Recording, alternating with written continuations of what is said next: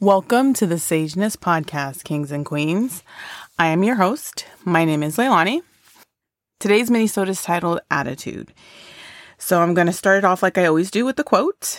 And this quote reads If you change your attitude, it will change your altitude. And that quote is by Steve Harvey.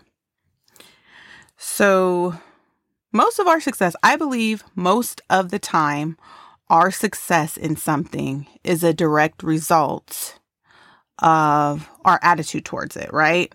And how we succeed.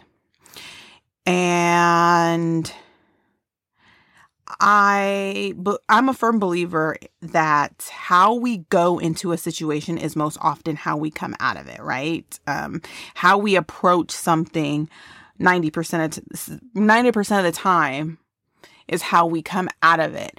And if it's a process that we're going through, how we go into that process will determine how long the process takes and how we come out on the other side of it as well. And I believe that those processes and those things that we do, this all evolves around our attitude along with our mindset. And I think it's important to understand how our attitude can also affect the quality of our lives, right? It can affect how we live, how happy we are, choose to be. And it can make and break our mindset on how happy our of a life we choose to live. It can make or break our mindset on how um, we view our life. And um, so, with that being said, I'm going to give you the definition of attitude. So, the definition of attitude is a settled way of thinking or feeling about someone or something. Typically, one typically one that is reflected in a person's behavior. Okay. And so, with that definition, in the first part of that definition, the key word that I kind of want to focus on is settled. Okay. So, the definition again, a settled way of thinking or feeling about someone or something, typically one that is reflected in a person's behavior. So, the word settled um, is the key word that I, I'm going to kind of elaborate on a little bit. And most often, when we make a choice to have a specific attitude towards someone or a situation, our attitude is often what will lead that situation, right? So, in relation to the word settled, another word for settled, and I did look this up, another word that can be used for settled is comfortable. So, if we develop a comfortable way of functioning, that is what leads our journey, right? So when we're walking through our journey and we decide that this is what's comfortable for us and this is how we're going to lead our journey, um, that's how we will walk it. And so if you use a sentence like, you are comfortable with not putting in the work to lose the weight you want to lose. So let's use that as a sentence and as a guide for this point, right? Um, then I feel we can in turn say that equates to you have a lazy attitude attitude towards your health, towards working out, okay? Or we can even spin it in a more positive light. I I know as women, women, so as women, let's um a lot of times I've talked in the past, I've talked about how, and I felt this way myself. So I'm to use myself as an example.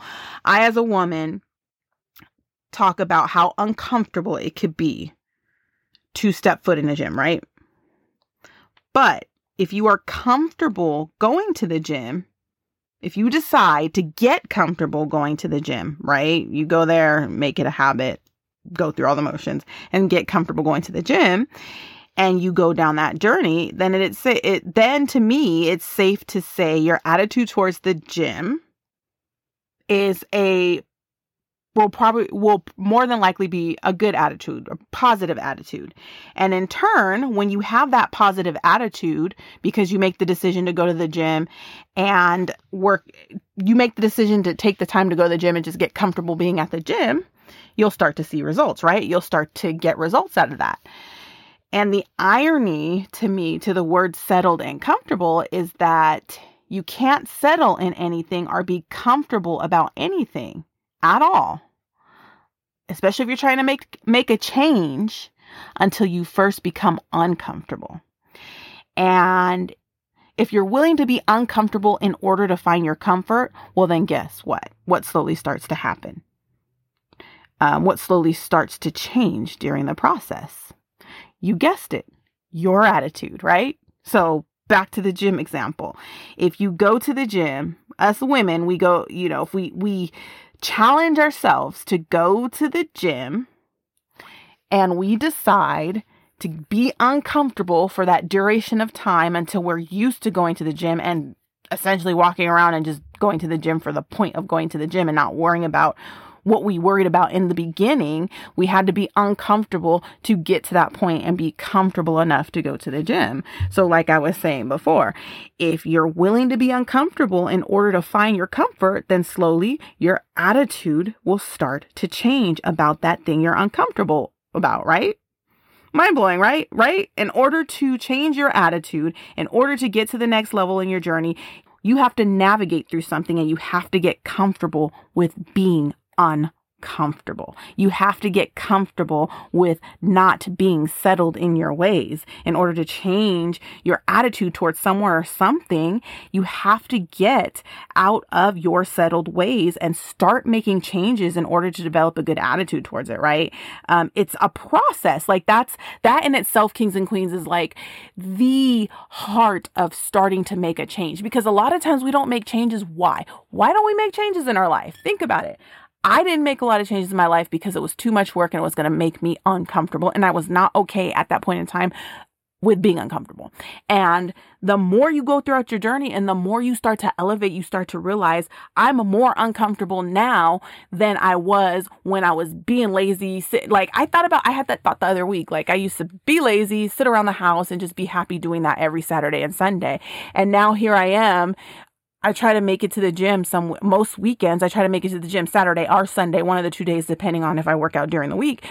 And it kind of puts a, a, a time constraint on me because I have other things I have to do there, during the weekend. It's stressful and it's uncomfortable. But the end result of that is me getting to the gym because I know the benefits I receive from getting in getting to the gym and then the stress level of trying to get everything done I'm able to cope with better because I went to the gym and worked out. So again, being uncomfortable to get comfortable is like the key to having a better outlook, a better mindset, and a better attitude on something that we're trying to do.